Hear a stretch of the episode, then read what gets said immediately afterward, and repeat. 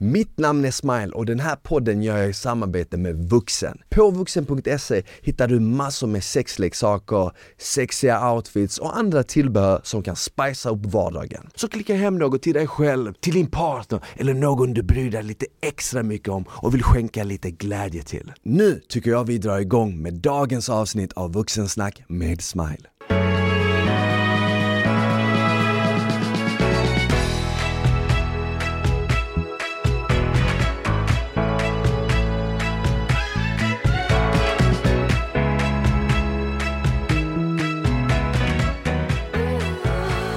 Hej och välkomna tillbaka till ett nytt avsnitt av Vuxensnack med Smile. Hoppas det är bra med er. Det är underbart väder, det känns som sommaren runt hörnet och jag bara känner hur mycket mer energi man har när man vaknar på morgonen och man ser att folk är liksom glada, de är igång hela dagarna och mitt emot mig sitter en kille som jag också kände att han var igång, han var på G. När jag såg han komma mot studion så var han glad, han hade ett leende på läpparna. Jag vill säga välkommen till Erik Adelsson som är författare, entreprenör och lärjunge. Författare av boken Lärjungen. Just det, tack så mycket. Välkommen Erik. Är det bra? Ja det är det. Det är skitroligt. Jag var lite seg i skallen kände jag innan jag kom hit. Men du vet så kom vårt samtal igång och nu mm. är jag mm. helt plötsligt pigg och känner mig eh, vaken igen. Ja men vad nice. Vad var det som fick dig att vara lite seg innan? Ja det är konstigt men jag tror att det faktiskt var så att jag tog morgonmeditationen i solen och så blev det ganska lång tid och sen så blev jag helt så här, ah. det kan vara det. Så du kör eh,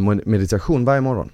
Ja absolut, eh, men den ser väldigt olika ut. Eh, mm. Men morgonen är faktiskt min favoritstund och jag blir riktigt irriterad om jag blir störd på morgonen. Så mm. att jag försöker köra flight mode ganska länge där så att det blir ett par timmar i alla fall. Hur, hur lång är den meditationen på morgonen? Nej men det är väl, eh, det, det, är mellan en och tre timmar ungefär. Oj jävlar, så lång? Ja, men då låter det som att, då tänker kanske många, gud men då sitter han i någon jobbig position och andas bara, nej men alltså det kan vara första timmen att jag bara ligger kvar i sängen, eh, men jag ligger i positioner som gör att ryggen är rak så att, att energin kan flöda. Sen kan det vara en timme där jag kanske, alltså typ dansar. Eh, mm. Men som, där musiken då får vara någonting som jag följer med i det flödet, vilket också kan sägas vara meditation. Det kan vara att jag läser lite, det kan vara att jag lyssnar på ett talk. Så att om det blir tre timmar så är det ju ofta att det är någonting mer som, som jag ändå gör på ett meditativt sätt och där texterna eller det jag lyssnar på hjälper mig till att komma tillbaka till förståelsen för vem jag är mm. och närvaro. Och det är en vana idag eller? Ja, det är absolut. Det är någonting som jag, det är ingen disciplin längre. Nej. Eh, på kvällen har jag en disciplin för att eh, då är det lätt hänt att jag slarvar. Men på morgonen har jag ingen disciplin utan det är mm. någonting jag vill, som, som kroppen och jag vill göra. Ja men fan vad grymt. Jag själv har försökt kämpa med att bara liksom få till en kvart och, och jag har haft svårt för det nu när du säger en timme, tre timmar, då måste jag fan steppa upp mitt game alltså. Nej men både ja och nej, alltså jag tror att det, många gånger har vi svårt att börja med meditation för att vi har någon konstig idé om vad det är. Mm. Eh, och att det ska vara plågsamt. Och det finns väl en liten sanning i det att många gånger så att, att sätta sig och titta på sina tankar och känslor och sin andning när man är ovan vid det, det kan kännas plågsamt för att vi känner oss rastlösa. Yeah. Men då skulle jag säga, då kan det vara bra att börja med någonting där jag känner att det redan är flow. Om mm. det nu är Alltså min kusin brukar säga att han för honom är gymmet eh, meditation. Jag skulle inte bli förvånad om det kan vara det för dig med, ja, med tanke det... på dina armar ser det, det, är det faktiskt, jag kom uppumpad hit bara för det. Men, men, men det, det har du faktiskt en sanning i och jag brukar se gymmet som en meditation för mig. För, för vissa är det ju bara liksom en fysisk aktivitet, det är jobbigt, det är så här. Och visst är det jobbigt men på sätt och vis så är det också, det är en timme där jag zonar ut och inte tänker på något annat än uppgiften framför mig. Mm. Och jag, jag, jag, tror nog att, eh, precis som du säger att gymmet kan vara en meditation så kan målning eller att klättra eller att läsa en bok också vara det. Något som får dig att liksom eh, försvinna ett tag från världen och bara kliva in i dig själv lite eller? Ja, alltså det, jag gillar det du säger. Eh, min mentor har, han är väldigt mycket för det, framförallt i början eh, när man kommer till honom så är det, försöker han bara, men lev ditt liv, hitta vad du gillar. Alltså han håller inte på att prata med oss om meditation utan den disciplinen kommer senare därför att egentligen syftar meditationen till att vara i det space som du beskriver där man liksom, jag är, tänker inte på någonting annat, jag är närvarande i det som händer, det är flow, jag gillar det jag gör. Jag är skärpt, jag är skarp, mm. men också avslappnad. Det är ju meditation. Så att yeah. många människor hittar ju det i sin matlagning, trädgårdsarbete eller på gymmet. Och då tänker jag att hitta det först och förstå att ja, men det här är det space jag vill leva i. Mm. Och så kan mm. man kanske expandera det till andra. Och det är därför som min morgonmeditation när folk säger oj, oj, oj, gud.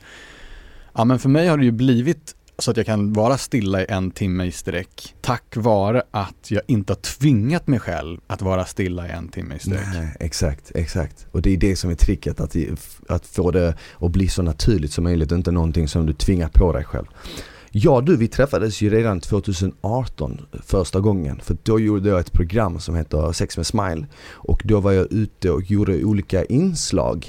Eh, jag tror det var åtta eller nio avsnitt totalt, något sånt var det. Och ett av avsnitten handlade då om eh, tantra och tantrasex. Och då så åkte jag och Sabina, har jag för mig att det var, till eh, hem till dig. Just det. Vi fick träffa dig och vi pratade om tantra och du visade oss runt i ditt hem liksom och sen så eh, körde du och Sabine några tantraövningar och eh, det var, det var ett roligt inslag kommer jag Jag och du vi snackade väldigt mycket om din resa och då hade du levt i celibat i ett år. Och jag tänkte att vi skulle snacka om det såklart. Men innan vi går in på det för alla som lyssnar om du hade kunnat ge oss en bakgrund om dig själv eh, och hur det kommer sig att du liksom gick in på den här vägen som ledde dig fram till idag.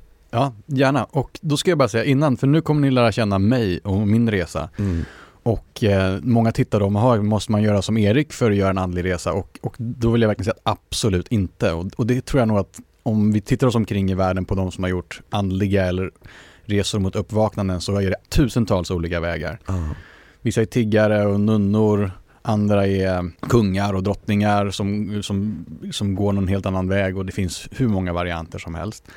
Så med det sagt så, det här kan vara inspiration eh, men det finns ingen anledning att kopiera mig eller tänka att nej men jag har inte det som han har eller jag har något annat. Så. Nej. Så jag kommer från väldigt privilegierade förhållanden kan man säga. Eh, inte så att vi var snorrika men vi hade ju absolut eh, så att vi klarade oss och framförallt så var båda mina föräldrar kända under min uppväxt så att som vi fick komma in i alla möjliga sådana omständigheter. Bodde liksom i landshövdingeresidenset med ett palats i Gamla stan så det är liksom så här exceptionellt för många privilegierad bakgrund materiellt sett och också eh, berömmelsemässigt sett. Och det gjorde ju att för mig så var ju som det här var ju ingen snack om saken. Det var ju Stureplan, det var schyssta resor. Nu gäller det bara att skaffa en bra utbildning och ett riktigt fett jobb så att jag kan gå i pappas fotspår ungefär så och mm. förhoppningsvis bli lika framgångsrik som han eller tjäna mera pengar eller något sånt. Och det fanns egentligen inga frågetecken på den biten utan liksom, det var bara till världskapitalismens försvar läste jag liksom argumenterade för det med liksom stor iver, plugga industriell ekonomi, utbyte i Australien då med mycket festande och, och brudar och dating och liksom sånt där så tyckte jag att allt var kanon när jag fick mitt första jobb på Boston Consulting Group som är en prestigefylld sån här managementkonsultfirma. Och då var jag 26 år gammal och gick in genom portarna där liksom med nya kostymen, allt var ljust, mm. som bonusen var signad, flickvännen var hemma i lägenheten på Östermalm liksom, skulle till sommarstället säkert på helgen. Alltså ni hör ju själva, många människors eh, dröm i alla fall, eh, tankemässigt sett, alla boxarna tickades i. Yeah. Så började jag jobba där och sen så började jag bli stressad över jobbet där och började känna att liksom, fan jag har inte så mycket frihet nu och eh, jag visste jag har ganska bra lön men det finns många kring mig som har högre lön eh, och jag, jag, kan förstås kämpa här några år till så kommer jag också få högre lön. Men typ vad ska jag med det här till då? Alltså de frågorna, de var inte så tydliga som jag nu uttrycker det men det syntes ju och kändes ju i mig själv att jag började tvivla liksom. Men vad fan, är det här allt? Mm. Det tvivlet gjorde ju att jag som såklart började få en inre konflikt på insidan där jag fortfarande var liksom duktiga pappas mammas pojke. Jag skötte mig på utsidan så jag kämpade ju på där liksom och skötte jobbet. Men jag började bli sjukare i kroppen och jag blev mer och mer deppig och började ju fråga mig själv liksom, varför har jag en klump i magen varje morgon när jag vaknar? Och till slut så började jag inte se fram emot någonting. Det tog slut med tjejen och ja, jag fick liksom konstiga smärtor i nacken, förkylningar hela tiden. Eh, så kroppen började säga till mig det här är inte bra liksom. Och så en dag på gymmet så kommer ihåg att armen bara vek sig. Då hade liksom mm. de här nacksmärtorna spridit sig ut och gjort något nerv, eh, någon mm. sån grej. Så jag tappade hela styrkan i ena delar av arm och axeln. Och så började jag gå i psykoanalys då. Och det var väl lustigt nog en vändpunkt. Många frågar hur började du söka, hur startade allting? Och då om jag är riktigt ärlig så säger jag att jo men det började ju inte med ett halleluja-uppvaknande med fyrverkerier. Det började mm. ju med en depression.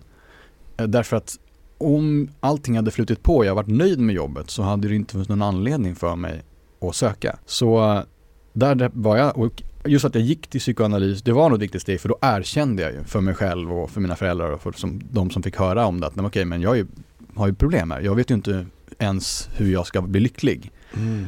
Så trots alla de här på ytan perfekta grejerna, för jag levererade fortfarande på jobbet. Jag var inte så att jag sjukskrev mig utan jag kämpade ju på. Men det var ett erkännande om, okej, okay, ja men jag vet inte ens hur jag blir lycklig. Alltså hur, jag, hur ska jag kunna vara alfahanarnas alfahane om jag liksom vaknar upp med en klump i magen och känner att jag inte har någon mening med livet?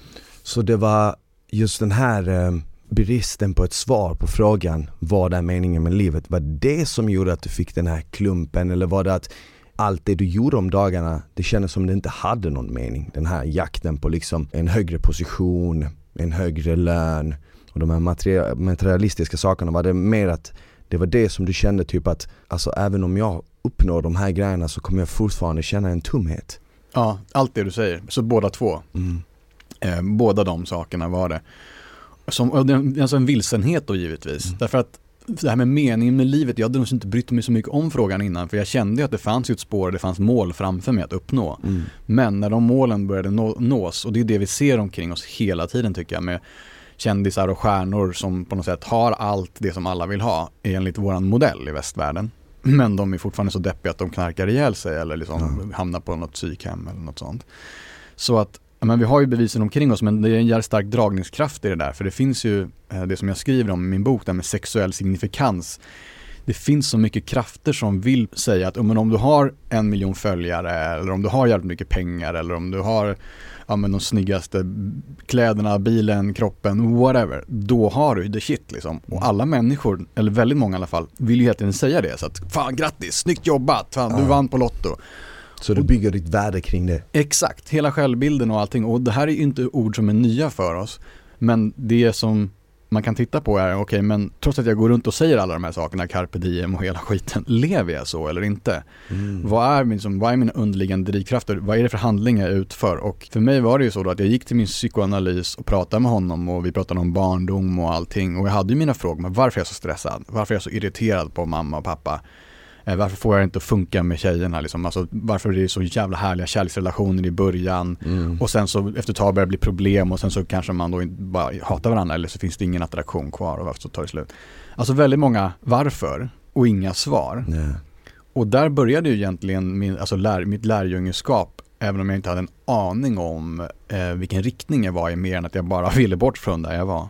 Då måste jag också fråga dig, varför tror du att du började söka de här svaren med, medan många av dina kollegor på din arbetsplats kanske inte gjorde det och bara körde på i det här racet? Alltså det där är typ, som de säger, million dollar question. Eh, mm. Eh, varför vaknar vissa upp och inte andra?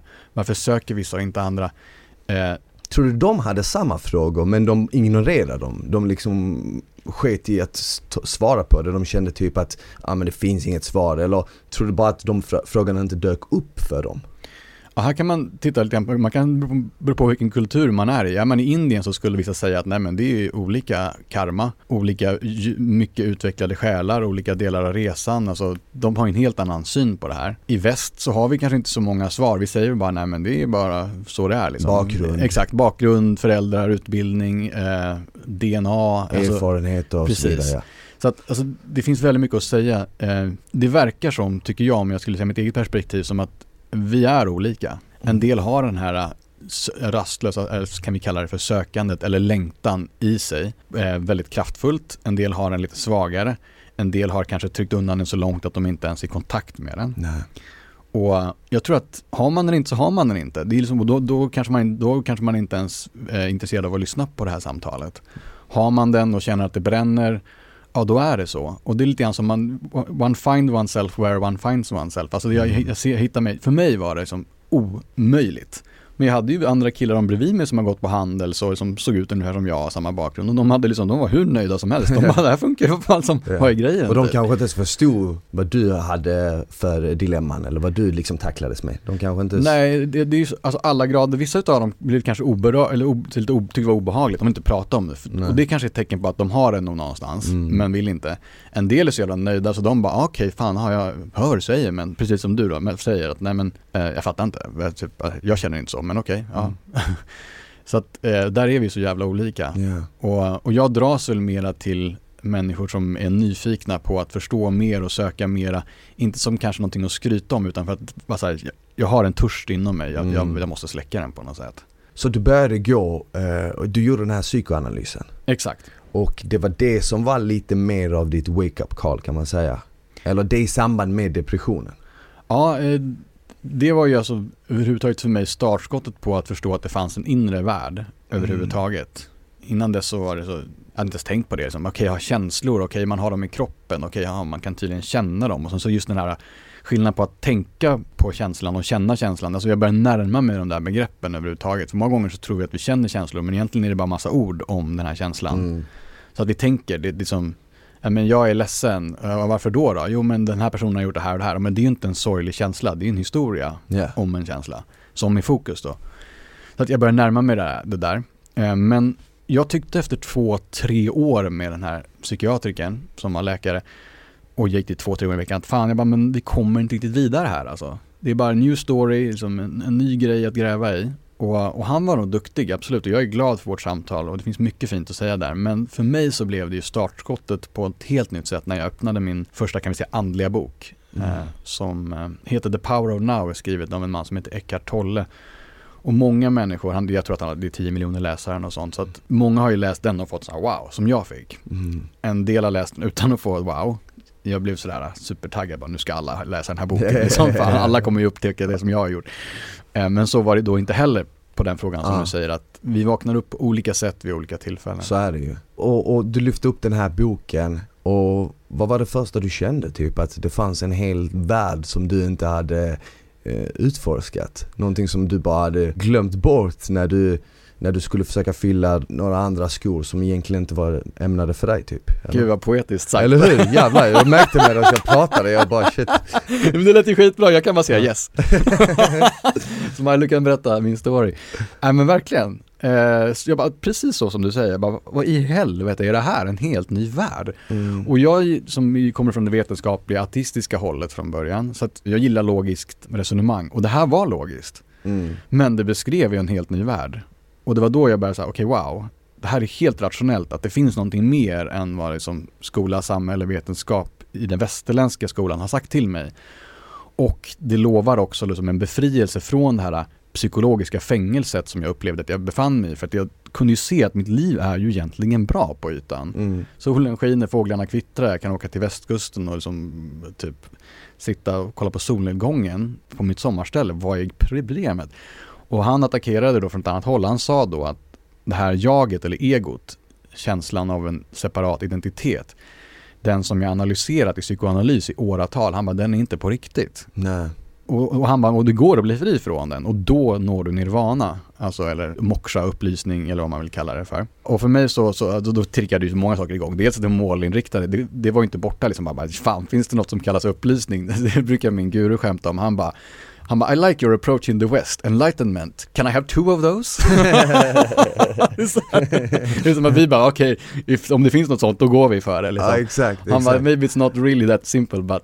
ja, verkligen. Men var det, var det så du också kom in och träffade din guru? För sen kom du ju in på det här med tantra. Och var det när du liksom började få reda på mer om eh, öst och eh, liksom så Indien och det här med spirituella med att gå inåt istället för att så som vi i väst alltid har till exempel varit lite mer lagda åt så här kapitalism och status och jaga du vet eh, materiella saker och vår medicin har varit liksom ja men du går till en läkare och du får en massa piller och that's it medan de har mer gått inåt kanske. Just det. Det var ju startskottet för mig att förstå att det finns då det du kallar för öst nu kanske då. Att det mm. finns en annan kultur. Alltså liksom, man kan ju läsa historia och religion i skolan, i alla fall den skola jag gick i på 90-talet. Mm. Utan att ens liksom eh, toucha det där typ. Man, typ. Det är två sidor om hinduismen ungefär. Som då är kanske, det är världens äldsta religion. Man vet inte hur gammal den är, kan vara mer än 15 000 år gammal okay. kanske med enormt, och nu har jag varit i Indien då fyra, fem gånger. Och det började jag då förstå, oj, här finns det en helt ny kultur som då kanske, som du är inne på, har lite annan approach. Det verkar som att där har man gått inåt, om vi nu ska kalla det för det, eh, till det andliga eller det formlösa. Medan vi i väst har ju fokuserat mycket på det materiella, det som är form och materiellt välstånd och så.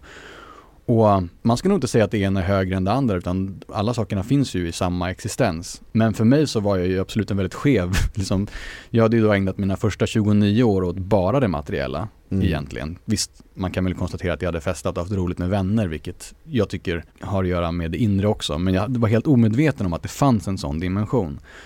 Och när jag då börjar förstå att, det är ju först när jag går in i den dimensionen som jag kan bli fri från det här psyket som jag gick runt med, som plågade mig så mycket, som tycker att det borde vara annorlunda, jag borde ha mera eller jag borde vara gladare eller eh, jag borde förstå mer, jag borde vara lugn, jag borde sova bättre, jag borde vara mer tillfredsställd. Alltså det var så jävla mycket sådana eh, saker som mm. plågade mig. Och jag förstod, och nu så förklarar han att det roterar kring den här identiteten, det här egot som jag har, som alltså inte är sant. Och det är klart att så länge jag går runt med någonting som inte är sant, så går jag runt som en lögn. Och då kommer jag aldrig kunna vara tillfreds med verkligheten, för den är ju på riktigt. Mm. Men hur var den här processen med att börja liksom programmera dig själv till att tänka annorlunda? Var du fortfarande kvar på samma arbetsplats när du var 29 då? Eller var det typ ett så här, ja men jag måste sluta på det här jobbet för att börja komma igång med min process liksom. Ja, ja, det här är ju, min bok kan säga, 90% av boken handlar ju om det du beskriver nu. Alltså först är det en liten upptrappning och sen så bara hur allting gick igång. Och det är nio år sedan ungefär det vi pratar om när jag läste den här boken. Jag var då vd på ett fastighetsbolag eh, och eh, levde det livet i två och ett halvt år till eh, under tiden som jag då började göra det här andliga spåret. Men det blev ju mer och mer intensivt så att jag satte igång med meditation och med yoga och tittade på mat och började läsa om allting som gick att läsa om det här. Och samtidigt jobbade jag som vd och åkte runt och försökte tjäna stålar. Men det började bli tydligt för mig att jag vill ju ha de här pengarna för att kunna på heltid leva det här andliga livet. Mm. Och om ni inte gillar ordet andlig så kan vi väl bara säga eh, lärjung av livet, eh, student av livet, förstå mitt inre, förstå jag, vem jag är, var, var, var, vart jag är på väg. Och det var, blev mitt huvudmål. Men sen så då halkade jag in på tantra eftersom att jag var på en yogafestival och tyckte att fan, yoga är fint men det är något som är lite boring här och då fick jag syn på ett par som höll på med någon typ av tantriska helkroppsorgasmer. Och från att jag fick förstod att det fanns någonting som hette tantrisk helkroppsorgasm så kunde jag ju inte släppa taget om det eftersom att jag var ju sexintresserad. Mm. Eh, och har alltid varit, eller ja, sen jag var 16 år i alla fall. så, så då hamnade jag i den här tantraskolan, vilket ju liksom blev något väldigt otippat. Okej, okay. och vad var det? Var det i Indien? Det var ju faktiskt mest i eh, Europa, norra Europa och Sverige. Okay. Holland, Sverige, Danmark var de flesta retreatsen. Och i den här tantraskolan, eller i, i liksom inom tantra, där pratar man ju mycket också om ja, men det andliga, eller hur? Kände du på sätt och vis att det var någonting som du behövde för att komma bort från det andra liksom? Ja, det var dels så, alltså som en semester nästan, mm. från jobbet, det kan man säga. Men mer än det, för det tror jag, det kanske är så många upplever i början. Eh, men då skulle jag säga att då, är det, då har det inte riktigt hänt på riktigt om det är så att jag vill komma bort från någonting. För då är det fortfarande, då vill jag fortfarande fly, då är jag fortfarande eh, som en effekt, jag är en bieffekt av någonting jag inte gillar. Alltså det är, det är en reaktion, en protest. Mm. Protestera mot samhället eller protestera mot föräldrarna när man är tre år, det är ungefär samma sak. Mm. Så var det för början. Men det som började hända vart efter och som egentligen hände redan när jag öppnade den här boken var att, att jag började känna, nej men det här är det som är på riktigt. Nu vill jag inte säga att inte jobb är på riktigt. Men om jag bara har jobbet i huvudet och pengarna, då menar jag, då är jag inte på riktigt. Men om jag har en inre värld, jag har ett, in, ett inre medvetande om men det här är jag, oavsett om jag har ett jobb eller inte, oavsett om jag har flickvän eller inte, oavsett om jag är snygg eller inte, oavsett om det regnar eller sol. Om det finns någonting där som är konstant, som brinner, sen kan man glömma bort det. Men det var ju det som hände för mig, jag bara, men det här är ju the shit. Jag visste inte vad det var, men det fanns där ända sedan jag öppnade den där boken. Och det har sen då växt sig starkare i den här processen. Det känns ju någonstans, eh, när jag lyssnar på det, det känns ju som att när du öppnade den här boken och när du fick det här lilla aha-momentet, liksom att det nästan öppnade upp andra känslor som du kanske hade tryckt ner och inte tagit itu med. Som det här som du touchade lite på, det med att du tyckte om sex och du hade tyckt om det väldigt mycket. Att du hade aldrig kanske sett att det kunde vara ett problem. Nej. Eller du kanske, till exempel det här med att hela tiden ha jobb i huvudet, hela tiden tänka jobb, jobb, jobb. När man är inne i det racet så kanske man inte ser att det kan bli ett problem. Men eh, förrän man har ett sånt där aha-moment och kanske känner att wow, okej, okay, det är det här som är meningen egentligen. Allt det andra jag har gjort, vad är meningen med det liksom? Wow. Ja men typ, var det något sånt? Ja, ganska mycket. Det, det, och det där tror jag, antingen har folk upplevt det eller så kan det vara att man är nära det och då kan man bli väldigt rädd. För att mm. det kan ju vara att man har gått tio år i en riktning och sen så ska man då, vid ett uppvaknande kan man se, fan jag har ju varit på väg åt fel håll i tio år. vid det vägskälet kan det vara så att det blir för tufft att erkänna det för sig själv. Så att man skiter i att titta på det och så fortsätter man gå i något spår. Och det är sådana här kritiska ögonblick som vi upplever i livet. Och det sägs att många av oss har bara sju sådana ögonblick i livet där man har möjligheten att göra liksom ett, ett uppvaknande och, och ta en ny bana. Ah. Men det du säger tror jag är väldigt sant därför att om jag inte har vaknat upp till någonting och det kan ju vara för en person som har bott i Sverige hela året, hela livet och sen så tar man ett år utomlands och bor någonstans så kanske det är ett uppvaknande. Bara, fan vad har jag gjort? Jag, här har jag gått runt och varit på söndagmiddag hela tiden som, så kom på att jag gillar inte ens det. Jag vill ju fan som spela liksom squash på söndagar, alltså värdelöst exempel Ja. men Men man, man hör det oftast med folk som har kanske varit i ett förhållande så pass länge att de har, säger oftast jag förlorar mig själv. just det. Och de var tvungna att liksom kliva ut ur det förhållandet för att hitta sig själv för att de hade nästan blivit en och samma med den andra personen som de kanske egentligen inte ens verkligen älskade utan bara kände sig bekväma med. Man fäster sig vid typ en identitet eller en bild av den man är.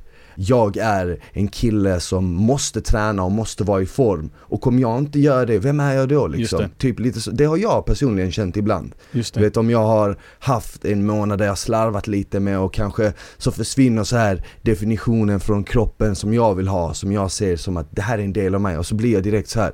Vem är Smile om jag inte är den här vältränade killen? Mm. Eller samma sak med sex. Jag kommer ihåg förr hade jag en tjejkompis, en liten utmaning var vi skulle, eh, vi skulle inte ha sex på en månad. Nu vet jag att du har ju, du levde i celibat i ett år så en månad för dig är ingenting men, men, men då kom jag att jag blev nästan rädd. Jag bara, en månad, shit. Vem fan, vem fan är jag om jag inte ska ha sex i en månad liksom? Och det i sig fick mig att känna så här, men herregud. Ska jag inte kunna gå en månad utan att ifrågasätta vem jag är? Vad fan har det lett till då liksom? Mm.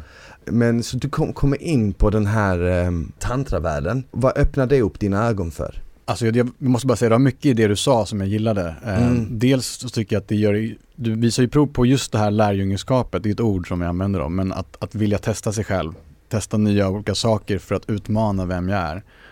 Och det tror jag många känner, okej men det här är ju den jag är, man skriver ner liksom tio rader, okej det här är Ja. min profil, det här är min självbild. Och då kommer man kanske komma fram till att den har man fått av andra. Ja. Det är andra som har sagt att man ska vara si och du ska, som, alltså ens namn till och med har man ju fått av någon annan. Ja, det är sant. Så att alltså det är, mina åsikter, hur kan jag veta att det är mina? Jag har vuxit upp i en miljö, det är som de säger, men vi är svenskar för att vi vuxit upp i Sverige och har våra svenska värderingar. Hade vi vuxit upp i Somalia hade vi haft andra värderingar, ett annat namn och allt sånt där.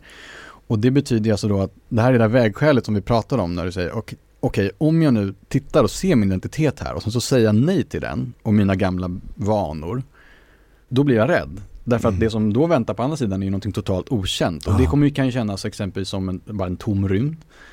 Eller, och då brukar kroppen många gånger reagera med skräck. Av den anledningen, kroppen är helt programmerad på den här identiteten. För med att vara bekväm. Ja, och, och trygg. Ja, trygg. Och veta liksom vad, vad den ska göra. Så att hjärnan är till och med programmerad på den här identiteten som den har fått. En mental identitet och självbild.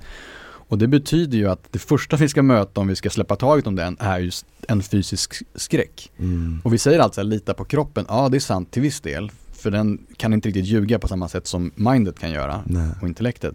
Men om jag ska lita på kroppen så kommer jag ju aldrig någonsin möta den där skräcken för då känner jag bara, nej men det här är ju fel väg. Så att vi kan inte lita på kroppen heller. Nej. Så nu blev det en liten djupdykning men jag tycker det du sa var så viktigt där, där i det här vägskälet som vi många gånger har. När det är så här, men ska jag gå till höger som jag alltid brukar göra eller ska jag gå till vänster som jag aldrig brukar göra? Ja. Då kommer det ju oftast en rädsla för det okända. Ja. Och då sägs det att eh, små befrielser och till slut den totala befrielsen väntar bakom den smärtan eller den rädslan då. Ja men för när, man, när jag tänker tillbaka på mitt liv, de häftigaste minnena, de jag vet att jag kommer ha som längst, det är de gångerna när jag gjort saker som jag inte var riktigt bekväm med. Till exempel som att flytta utomlands eller ställa upp på något tv-program eller du vet så här eh, bara göra något offentligt som jag vet att jättemånga människor kommer att tycka till något om. Alltid, varje gång jag har gjort saker som där jag har lämnat ut mig själv det behöver inte vara till många människor, det kan vara till en människa. Där jag har berättat vad jag, vad jag tycker, vad jag tänker, öppnat mitt hjärta eller liksom ehm, gjort någonting som jag känner att shit, det här höjer min puls, nu, nu är jag nervös. Så har nästan alltid det varit det bästa i efterhand, av någon konstig anledning. Ja men du sätter ju fingret på det då, att, alltså för att expandera, om vi säger så, för att växa, Mm. Vi pratar alltid om det, jag ska växa. Jo men om jag går i samma hjulspår så kan jag ju inte växa. Men om jag testar någonting nytt eller något som skrämmer mig. Och det betyder inte att man ska göra allt som är läskigt för det finns ju naturliga men man behöver inte hoppa liksom från hög byggnad bara för att det är läskigt. men psykiskt ah. finns det ingen anledning att inte utmana sina rädslor. Och då expanderar man ju. Och så kan man ju se sen, jo men det var nog bra att gå till höger, jag fortsätter gå till höger för mm. det där vänster var ingen nice, jag brände mig liksom. Men um, det är ju ett av många sätt att göra det på. Mm. Och för mig blev ju då tantran någonting sånt där jag upptäckte att oj, här verkar det finnas en sexualitet med möjligheter som är som långt beyond. Jag hade ju som legat med många eh, tjejer innan det för att ja, jag tyckte om att liksom dejta och flirta och springa omkring till höger och vänster och festa. Men när jag träffade de här människorna och åkte på mitt första tantra-retreat och som var på de här festerna med människorna, då kände jag mig som en sån jävla beginner. Jag var 32 år gammal, fortfarande fastighets-VD. Men jag såg liksom, de såg mycket coolare ut än jag, de hade liksom, de var så här, alltså svartklädda, tajta kläder, allting var väldigt sexigt av det. Mm. Och jag säger inte att det var coolare, men jag kom ju liksom lite grann som jag är nu i någon typ av chinos och skjorta. Och, så jag kände mig som en sån jävla svennebanan på något sätt i det här gänget. Och sen så var de ju Alltså det var ju extremt promiskuöst, liksom. det lågs till höger och vänster och det var ju nya orgasmer och nya möjligheter och det var väldigt bisexuellt och mm. gruppsex, det var helt insane liksom. Men det var ju framförallt då sinnesupplevelser och kickar som jag aldrig någonsin hade varit i närheten av i ett par år. Så jag, det slutade med att jag sa upp mig från mitt jobb för jag bara, kan jag få vara andlig och söka mig själv och samtidigt liksom ha kul och festa och ligga och ha alla de här upplevelserna, orgasmerna och, och halleluja, liksom fyrverkerier i hjärnan.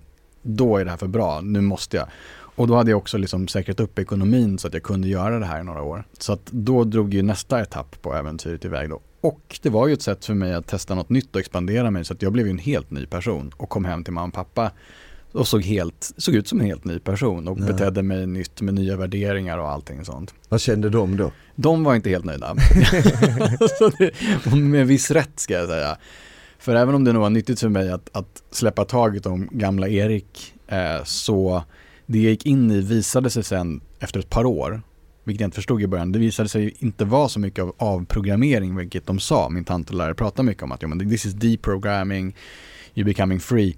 Ja, men det var nog mer omprogrammering. För även där fanns det en kultur med värderingar och deras moral, som, som en ny religion. Mm. Tidigare var det samhällets religion med BNP och liksom vetenskap och allting går att tänka ut och logik. Yeah. Och nu så blev det istället då den här tantra-religionen där sex sattes liksom Sex ska ju egentligen då, om det funkar för uppvaknande så ska ju det vara motorn som drar igång allting.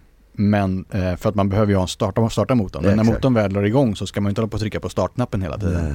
Men där var det som att vi ville bara gå tillbaka och trycka på den här startknappen om och om och om igen. Och då låter det som att man ska komma hela tiden. Ja.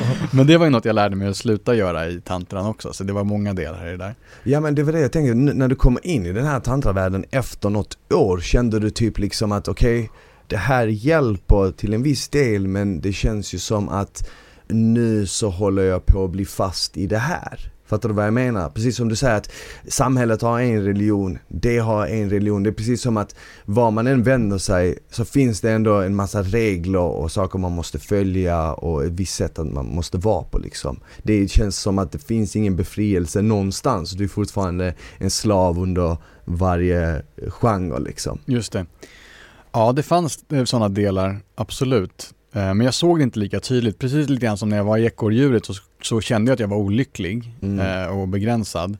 Och jag kunde inte se, men jag, jag förstod inget mer, jag visste inget mer. Så, att, så att det fanns ingen annan väg. Och i tantran så var jag inte olycklig för att jag var ute på ett äventyr och, och jag ritat någonting in i mig, jag läste, det fanns verkligen en en tro på någonting mer. Mm. Det fanns det. Så det gjorde att jag var absolut inte deppig men jag kände mig begränsad fortfarande. Just av de sakerna du säger. Men jag tittade mig omkring i den andliga värld som jag var i då och jag kunde inte se någonting mer utan jag, jag tyckte någonstans att jag var ändå med den läraren som var mest inspirerande därför att han ville också titta på mörkret, vilket när jag kom in i mina första andliga kretsar så var det bara att allting var så ljust och we are all one and you're perfect the way you are and oh my god, drink this tea, it's so beautiful. Och så är inte livet ju. Ja. Alltså det, det, finns ju sådana delar av livet, ja. men problemet blir om vi ska låtsas som att allting är så. Då låtsas vi ju vara framme vid, vid upplysningen och slutpunkten istället för att erkänna att nej men fan det är så mycket jag inte vet. Ah. Och det finns mörker i mig, det finns ett djur i mig som vill knulla och vill Mm. överleva och vill, vill vinna över andra och som är orolig för att bli utlämnad och orolig för att bli dömd. Allt det där har vi i oss som människor, hjärnan är ju, är ju funtad så. Och han, den läraren, han var liksom, han var full on attack, han var som en krigare kring det där. Han bara, men då ska vi möta allt, vi ska möta all sexuell skam.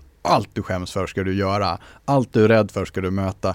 Begären liksom, och lusten ska man bara in i och liksom, du vet, vara i den här lusten i timme på timme på timme för att liksom hitta och surfa i det och sådär. Så att det var extremt eh, crazy wisdom kallade de det för. Crazy wisdom. Men var, var, det, var det det som ledde dig senare till att leva i celibat i ett år? Var det att du kände typ att jag behöver komma bort från eh, sexet för att hitta bara, alltså bara tantra utan tantrasex till exempel? Ja, egentligen var det ganska mycket så. Jag fick ju hjälp då för att i, när jag var som djupast inne i det här äh, tantra-cirkusen som jag ibland kallar det för, men som ju också var väldigt rolig. Eh, då så träffade jag min nuvarande äh, mentor och genom att jag var runt honom så började jag ju se hur snett jag, började, jag var. Och det var inte så att han sa du ska bli celibat men han pratade om det och jag började förstå att för att vakna upp kring det här, precis som en alkoholist som dricker hela tiden eller vad det nu kan vara för ovanor som vi har, alltså, eller beroenden, så hade, hade jag ett beroende kring sex och precis det du beskriver kring din månad var ju det jag kände kring Mm. det här. Att jag bara, men gud, vem är jag då? Det var så mycket konstiga tankar, bara, men det var som att, men gud jag kommer inte kunna festa, jag kommer inte kunna umgås med kompisar, ingen kommer tycka att jag är rolig. Hur ska jag kunna träffa en tjej? Hur ska jag kunna träffa kärleken om jag inte får ha sex? Det var som att sex var nödvändigt för allt det där. Mm. Och jag kunde förstå att det var irrationellt när jag hörde tankarna. Men kraften var så stor och investeringen i mig själv som sexuell man och liksom helst då alfa, den var så stor att det var en riktigt jävla tuff process fram till beslutet. Men sen frågar många, ja, men hur var det? Var det jobbigt att celibat? Det sjuka var att det var hur soft som helst. Var det? För att det var jobbiga var att fatta beslutet. För det var fram till den dagen som det var så att som självbilden utmanades. Men när jag väl hade bestämt mig, då var det som att, för jag bestämde mig på riktigt. Det var liksom inte bara du vet, som att säga jag ska sluta dricka och sen så tar man upp vinglaset efter tre veckor igen. Utan jag, jag höll ju ett år. Det var verkligen ett år alltså. Ja, eh, det var Det är ju en väldigt lång tid alltså, känner jag. Så här, alltså ett år, men är, är det ett år utan att komma alls? Eller?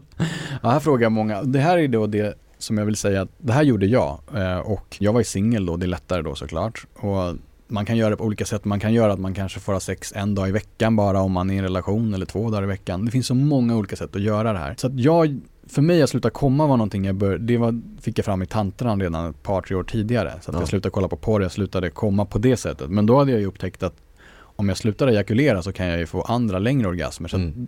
Det, det intresset hade ändå försvunnit tidigare. Så det var liksom, jag satte inte ens upp någon regel för det, utan min regel var att jag inte skulle stoppa in den i en tjej. Mm. Och eh, jag fick liksom kramas med tjejer, det höll jag mig undan från ett bra tag, men efter ett tag började jag närma mig för att leka med energierna.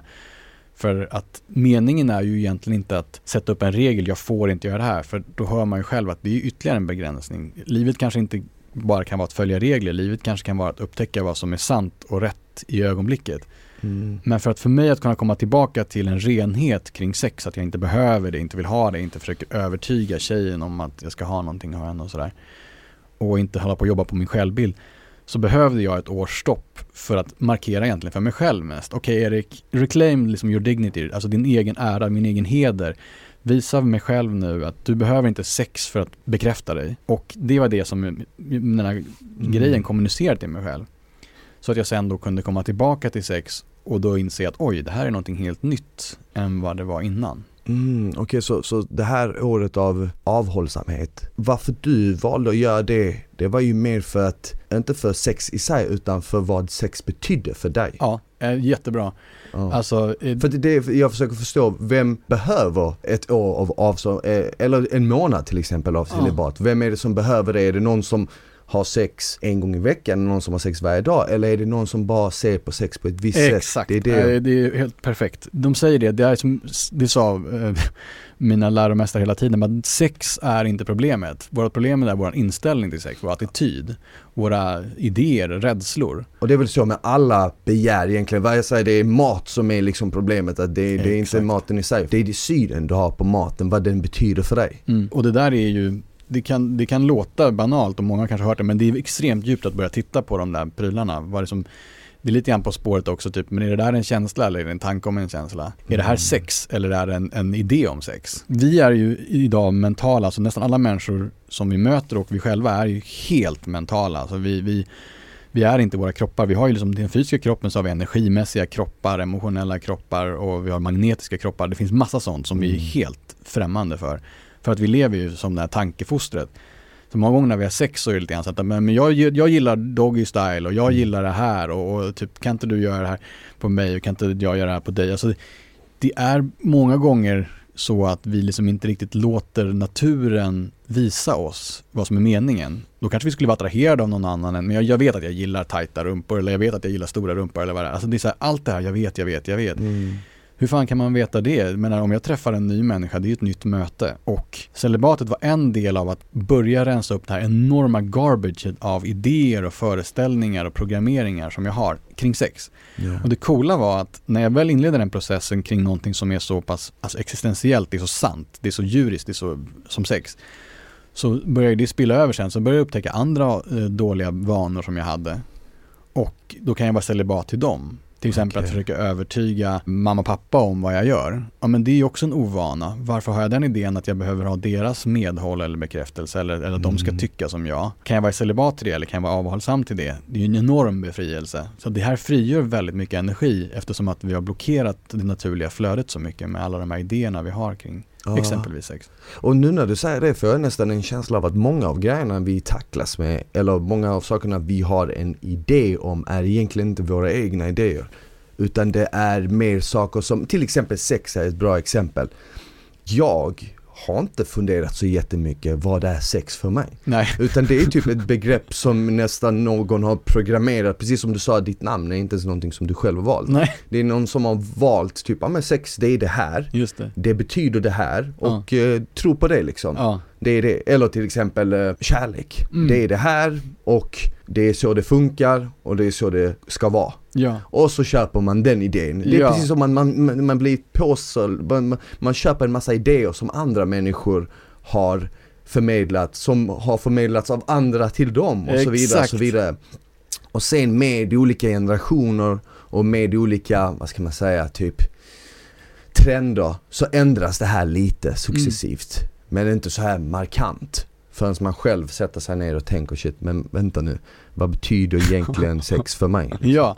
ja. Ibland, ibland, brukar jag se det som någon typ av gigantiskt iCloud, alltså av liksom det du beskriver. Ja men kultur och värderingar, tradition och moral och allt det här är uppbyggt av det här vi kallar samhället och man kan plocka ut sex som en sak, man kan plocka ut eh, musik som en annan och, och, liksom trender och, och, vad som är politiskt korrekt. Du blir mm. kölhalad om du säger någonting eh, om, om någonting. Mm. Fem år senare är det hur lugnt som helst att säga det. Yeah. Eh, och som en kvinna kan säga vissa saker men om en man säger det så är det helt galet och, värt, och vice versa. Liksom. Så, att, så att det är jävligt rörigt och det är då jag, det som för mig har varit vissa uppvaknanden när jag åker iväg kanske på en pilgrimsresa till Indien. Och sen så kan man få en sån här liten inte, epiphany är ett sånt fint ord, jag vet knappt vad det betyder men jag vill mm. ändå använda ordet, men någon typ av liten uppenbarelse. Ja. Bara, how holy fuck, alltså hela skiten är på låtsas. Mm.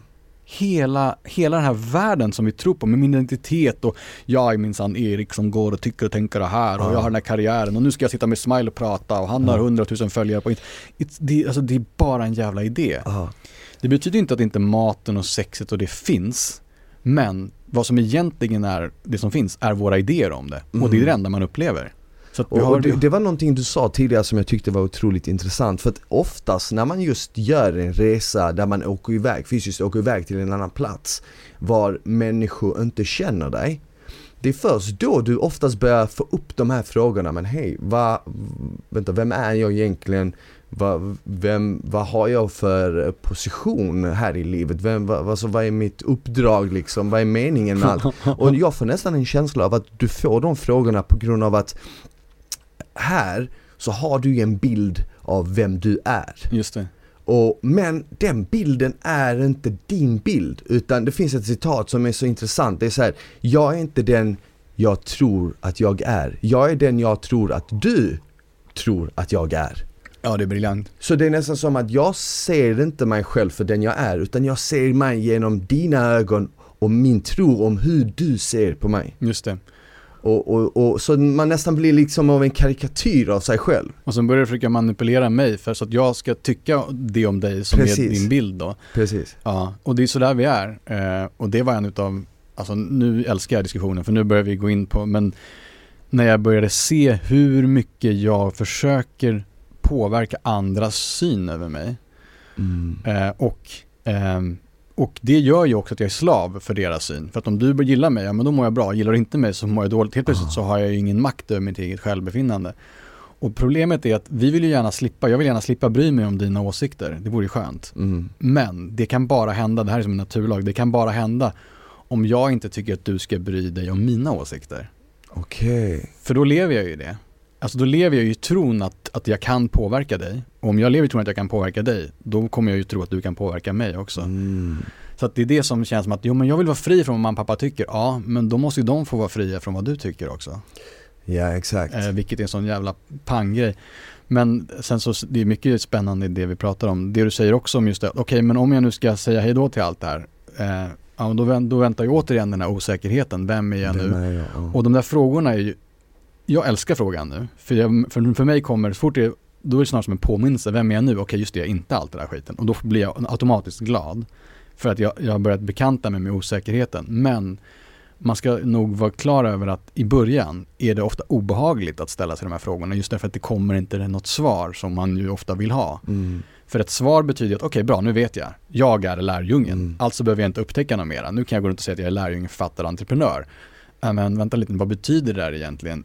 Jo men lärjunge betyder att jag ska lära mig hela tiden. Entreprenör betyder att jag ska skapa hela tiden. Författare betyder att jag ska skriva. Jag är inte klar. Fan, jag, det är en process som fortgår i osäkerhet. Ja men exakt, exakt. Och, och, och när, du, när du hade haft det här året med celibat, när du kom ut ur det, vad kände du att det hade gett dig? Ja, men renhet eh, fysiskt lustigt nog. Mm. Eh, alltså kroppen börjar rensa ut, drömmarna, liksom, jag var så här, okej, mycket gamla här, sexuella begär börjar försvinna.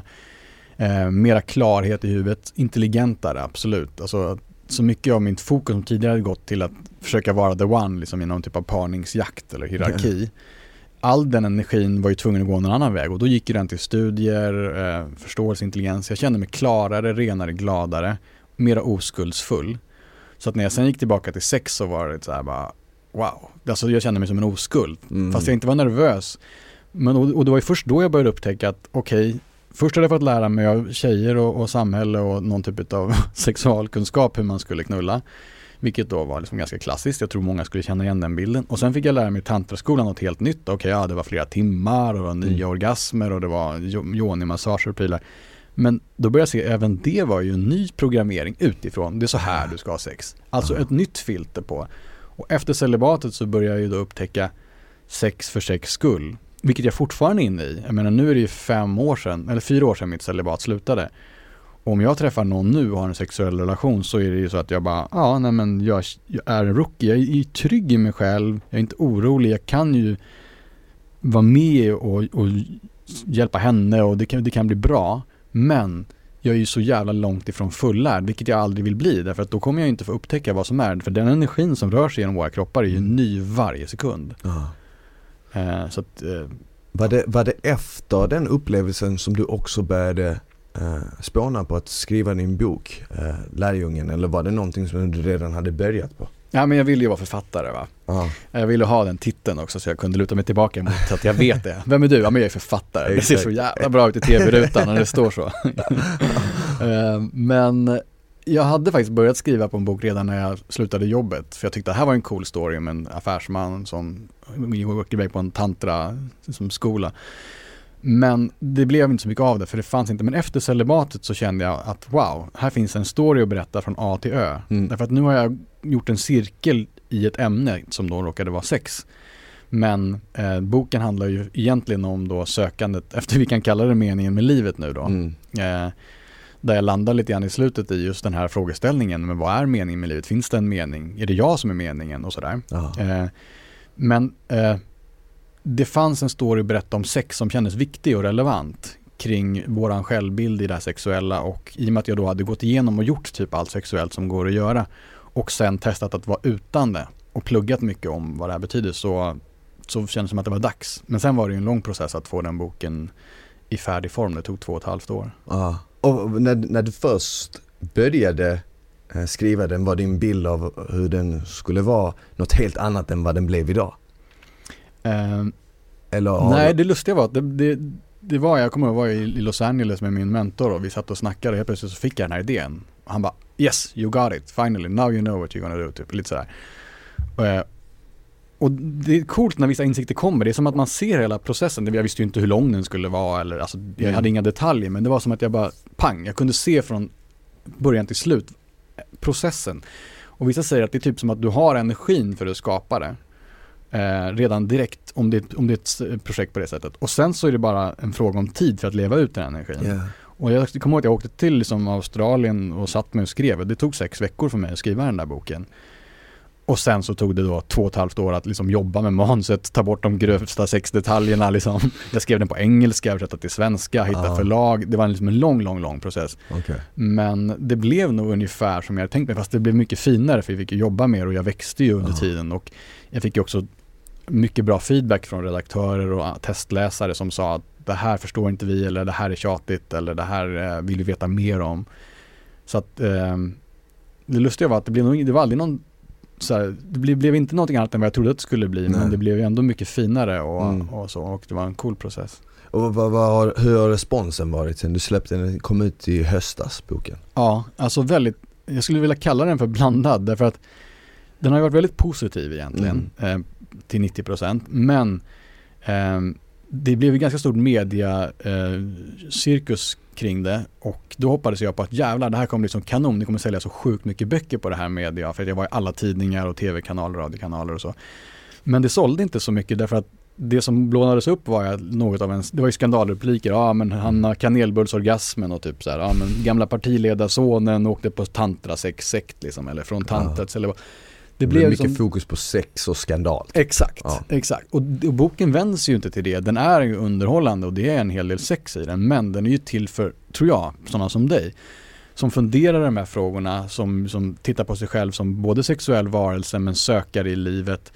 Som kanske funderar på vad är det materiella, ska man strunta i det materiella eller kan man hitta ett liv där man kanske gör karriär och gör en inre resa samtidigt? Vilket jag absolut Mm. säger att man kan, för det är det jag själv gör.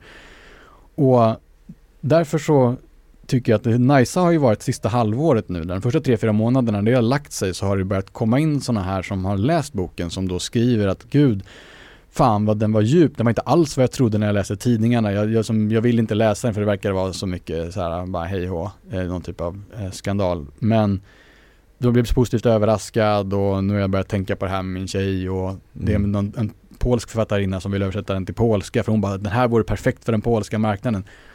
Att den här långsamma effekten som börjar hända nu efteråt är ju det roligaste. Och få, den, och få den feedbacken. Har du fått eh, liksom några idéer på nya böcker efter det? Eller någon ny bok som du vill göra? Eller känner du bara att okej nu har jag bockat av den, that's done? Ja, nej, men jag har ju två, två böcker som, som eh, jag vill skapa.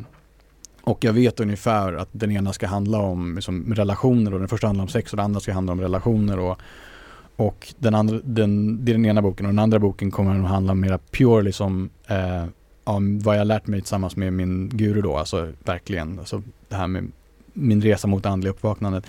Men jag tror att det ligger en bit framåt i tiden för att det finns mycket kvar att jobba med den här boken och prata om den och så. Och sen så har vi våran podcast då, Mm. eh, The Wake Up Lab som Ja. ska göra en ny start nu i sommar.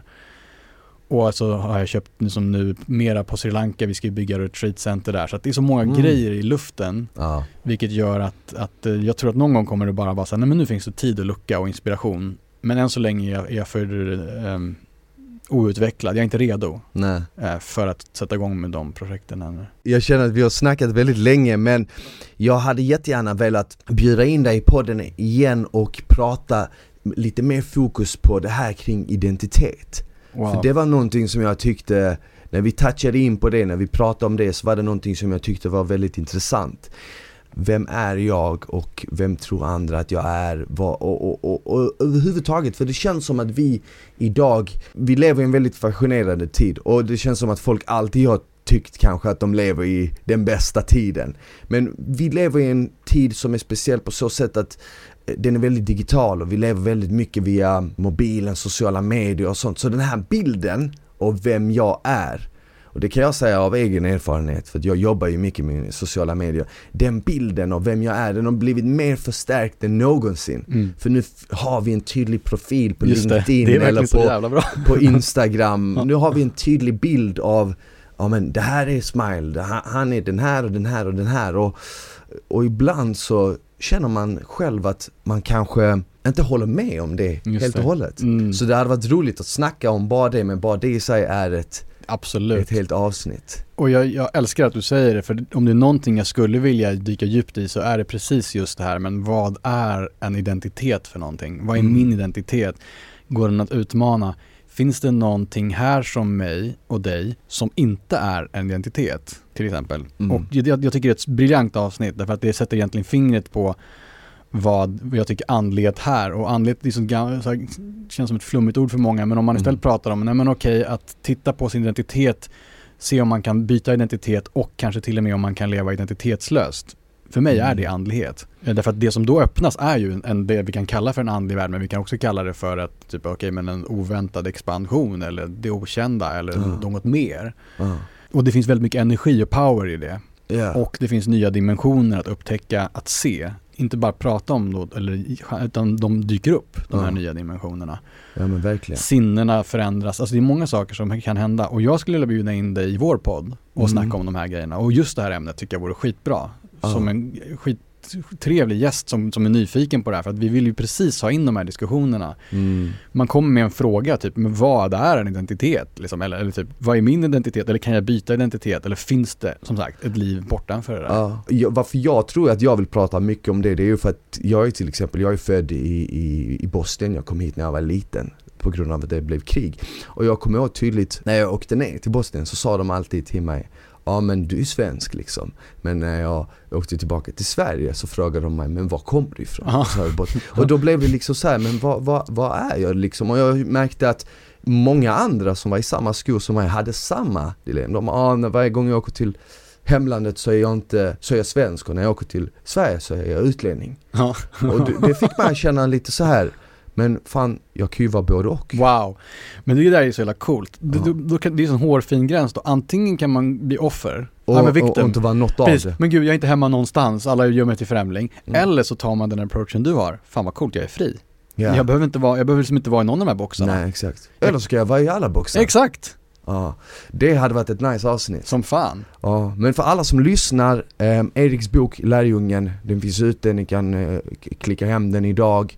Och eh, podden The Wake Up Lab. The Wake Up Lab, nu har ni inte släppt något nytt avsnitt sedan december så Det stämmer. Ja. Eh, Vi ska byta från eh, svensk-norska som vi har pratat till Mm. engelska och göra en liten ny satsning. Men det finns en del gamla roliga avsnitt. Ja. ja men nice, då kan ni checka in på det och Erik tack så mycket för att du kom hit idag. Det blev ett eh, långt, lite flummigt, lite djupt men ändå ett härligt avsnitt. Ja, ja, skittrevligt att träffa dig igen Ja. Smile. Tack. Det här gör vi om.